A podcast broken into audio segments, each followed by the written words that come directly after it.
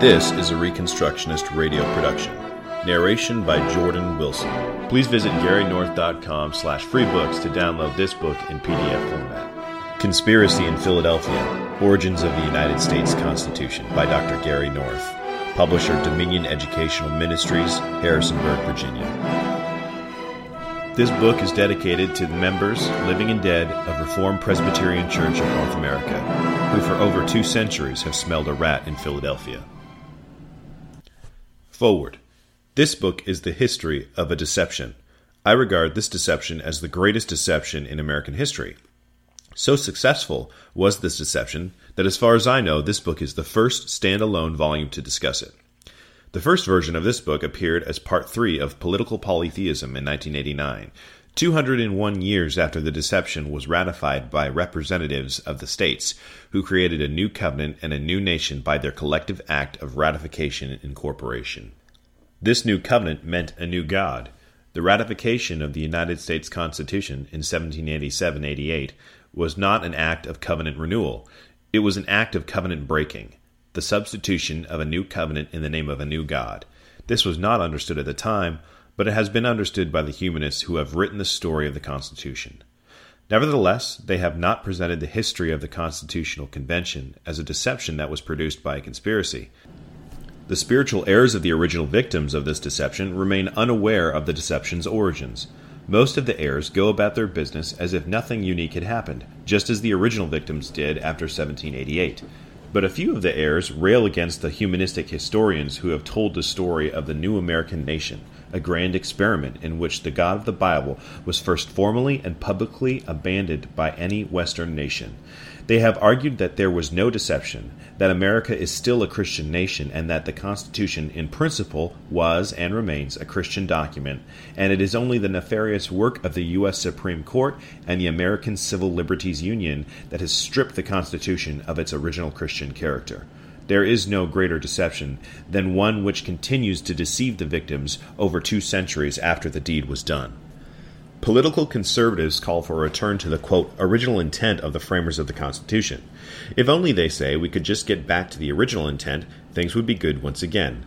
America would be restored. Christian conservatives follow close behind, affirming this recommendation. Problem. Political conservatives are deceived theologically because they do not recognize the implications of the intellectual shift from the deistic Unitarian God of Sir Isaac Newton to the purposeless universe of Charles Darwin. They do not comprehend that the Darwinian God of man controlled organic evolution has replaced Newton's God of the balanced machine. Process philosophy has replaced natural law theory. The conservatives' allies, the Christian conservatives, also do not see this. This book is my attempt to teach a Christian remnant the true and long ignored story of how this nation was hijacked politically in 1788 by the spiritual heirs of the self conscious spiritual disciples of Isaac Newton. Then, in 1789, a social revolution organized by the victors' spiritual cousins began in France. A matter of sovereignty. There are four biblical covenants in history personal, ecclesiastical, familial, and civil. Every covenant has five points sovereignty, authority, law, sanctions, and succession. I have put this structure in the form of five questions Who is in charge here? To whom do I report? What are the rules? What do I get if I obey? Disobey. Does this outfit have a future? The supreme covenantal issue is the issue of sovereignty. Christianity teaches that the God of the Bible is sovereign. As both the creator and judge, he alone possesses original sovereignty. But beginning with Adam, he has delegated authority to man to rule in his name. Genesis 1 28 through 29. I have called this the Dominion Covenant. All sovereignty that is not possessed exclusively by God is delegated sovereignty. It is also plural sovereignty institutionally. There is no final earthly sovereignty. God, not man, is the final judge. But man, in his continuing rebellion against God, seeks to bring final sovereignty in history down to earth, toward some spokesman or institution with final unitary sovereignty. What is, in fact, a form of delegated authority under God, becomes final sovereignty. In 1600 in England, this was called the divine right of kings. Beginning with Henry VIII, the king was the head of the national church, no earthly appeal beyond him, officially speaking. The king was the head of the state, no earthly appeal beyond him, officially speaking. The king answered to no earthly sovereignty. This violation of the separation of church and state was inaugurated by a consummate Renaissance prince, theologian, adulterer, false accuser, husband of six wives, sacrilegious thief, glutton, and currency debaser.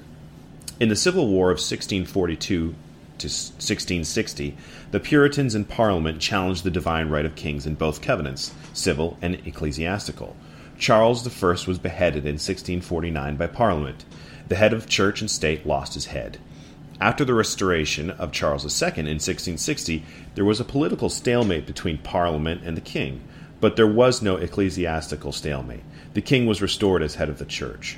About 2,000 Puritans were removed from their pulpits for refusing to sign the Act of Uniformity of 1662, which mandated the Book of Common Prayer. Similar laws, the Clarendon Codes, were passed 1660 through 1665. Opponents were dissenters. In 1688 through 89, another revolution occurred, the Glorious Revolution. James II, who came to the throne when his childless brother died in 1685, fled the nation in 1688 when another civil war loomed. Parliament replaced the missing king with his Dutch son in law, William of Orange, who was also the grandson of Charles I. King William III was a constitutional monarch. From that time on, England operated politically under the doctrine of the divine right of Parliament, a legal doctrine affirmed by the jurist William Blackstone in his book Commentaries on the Laws of England.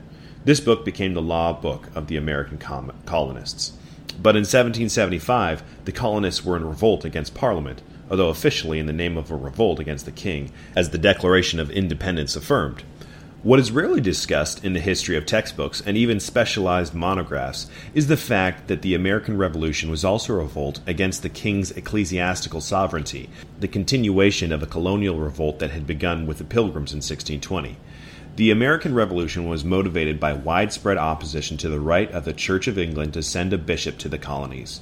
Without a bishop to ordain pastors, the Church of England was hampered in its evangelism and church planting efforts. Every candidate for the ministry in the Church of England had to journey to England to be ordained by the Bishop of London. This was an expensive journey. From 1620, the Pilgrims of Plymouth, who were ecclesiastical separatists, had opposed the hierarchical authority of the Church of England.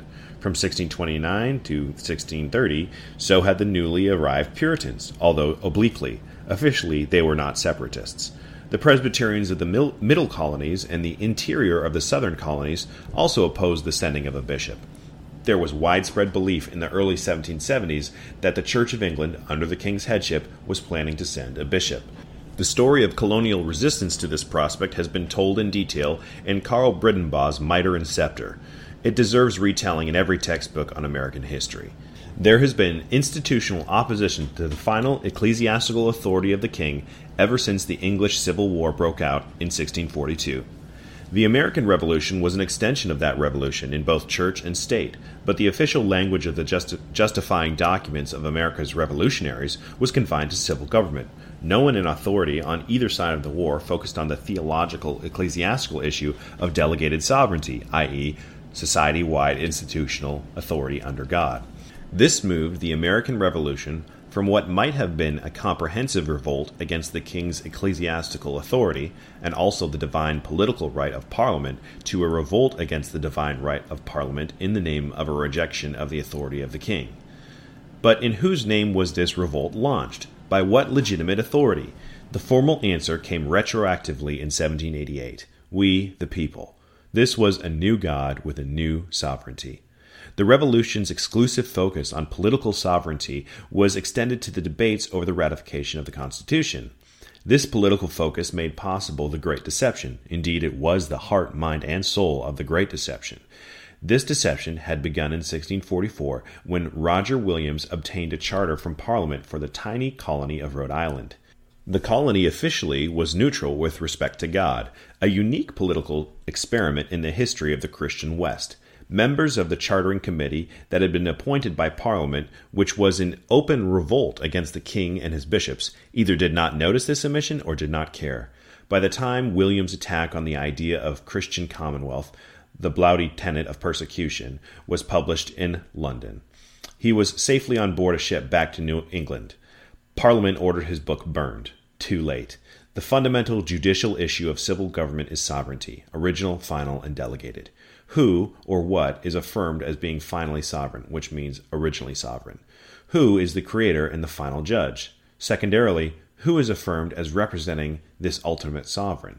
To whom has political sovereignty been delegated? Who, in short, is the voice of civil authority in history?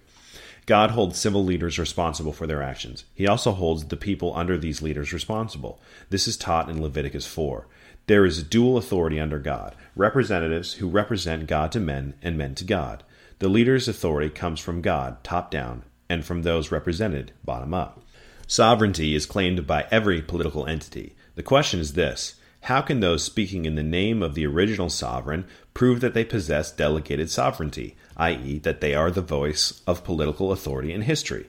This is the issue of legitimacy. The issue of sovereignty is inescapably the issue of legitimacy. Who possesses legitimate political authority? This raises the question of incorporation. What document or historical ev- event identifies a particular entity as the voice of authority in politics? Legitimacy is earned. People choose to obey. No institution possesses sufficient power and sufficient wealth to impose its will on people who have decided to resist at all costs. This is why God holds the ruled responsible for acts of those to whom they have submitted. If they did not possess the power to resist, God would not hold them responsible. With power comes responsibility. What government possesses legitimacy? This is the supreme institutional question of government church, state, and family. But the supreme covenantal question is this What sovereign authority has incorporated a government? This is the question of society's God.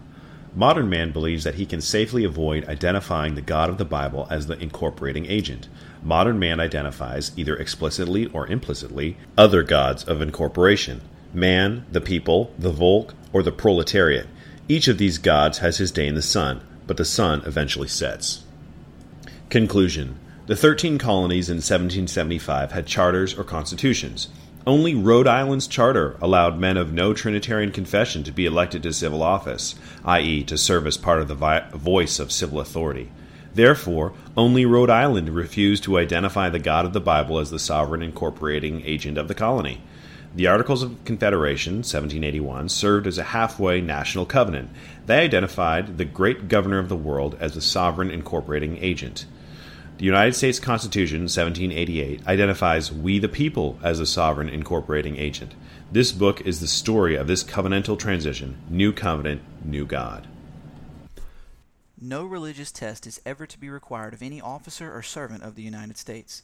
The people may employ any wise or good citizen in the execution of the various duties of the government. In Italy, Spain, and Portugal, no Protestant can hold a public trust.